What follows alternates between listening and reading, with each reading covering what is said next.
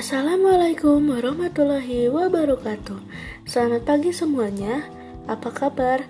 Semoga kita sehat selalu dan masih dilindungi oleh Allah Subhanahu wa taala. Amin. Dalam podcast ini, Ibu akan menjelaskan tentang kerajaan Pagaruyungan yang terletak di Batu Sangkar, Minangkabau. Kerajaan Pagaruyung yang Terletak di Batu Sangkar, Luhak, Tanah Datar merupakan sebuah kerajaan yang pernah menguasai seluruh alam alam Minangkabau.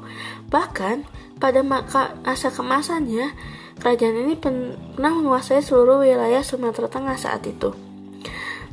Terdapat prasasti-prasasti yang ditemukan yang menjelaskan tentang kerajaan Pagaruyung, seperti prasasti Kuburajo, prasasti Pagaruyung, dan prasasti Suroaso, yang menjelaskan tentang uh, pendirian kerajaan ini dan raja pertama dari kerajaan Pagaruyung Pagaruyung itu adalah Aditya Warman pada 1347 hingga 1375 seorang panglima perang Majapahit yang juga merupakan keturunan dari kerajaan Dharma Dharmasraya saat itu atau Melayu.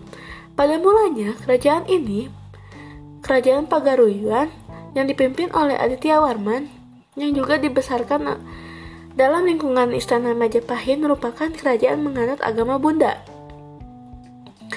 Baru pada pertengahan abad ke-16, kerajaan Pagaruyuan memeluk agama Islam, di mana pada saat itu kerajaan Pagaruyuan dipimpin oleh Sultan Alif. Al Alam Minangkabau terdiri dari pesisir, terdiri dari tiga, yaitu pesisir, darat, dan rantau.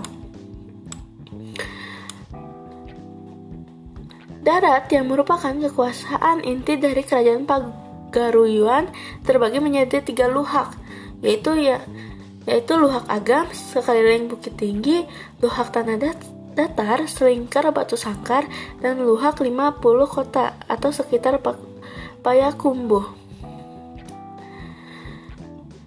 Pada abad ke-14, saat Aditya Warma mendirikan kerajaan Pagaruyung, ketiga luhak tersebut praktis untuk ke dalam wilayah kekuasaan dan kerajaan Pagaruyung di mana ketika luhak tersebut merupakan wilayah asli Minangkabau serta pusat ke kekuasaan kerajaan Pagaruyung.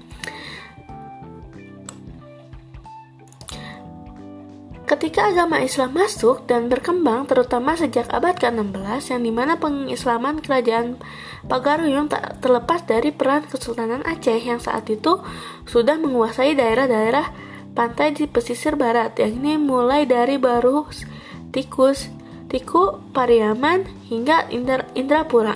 Pada masa itu kekuasaan raja yang berada di Batu Sangka tidak lebih sebagai hanya uh, simbolis saja Agama Islam masuk ke Minangkabau dengan cara yang damai. Agama ini disebarluaskan oleh kerajaan Aceh saat itu telah menguasai sebagian besar wilayah pesisir pantai ber, pantai barat Sumatera. Awalnya Islam menyebar dari pesisir lalu terus masuk ke dalam ke wilayah kerajaan Pagaruyuan dan akhirnya raja beserta Para pemuka aga, pemuka adat menerima ajaran ini dan menjadikan Islam sebagai agama. Lebih tepatnya pada masa pemerintahan Sultan Alif, di mana Syekh Burhanuddin yang berasal dari Aceh memiliki peran mengislamkan raja. Kemudian, golongan agama pada saat itu hanya berperan sebagai pendidik generasi muda dan pembimbing kehidupan rohani masyarakat.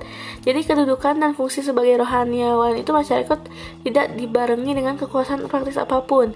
Juga dengan demikian, melihat kondisi masyarakat saat itu uh, seperti agama berjudi, minum keras, menyambung ayam dan lainnya masih timbul saat itu. Jadi belum ada peran lebih agama saat itu.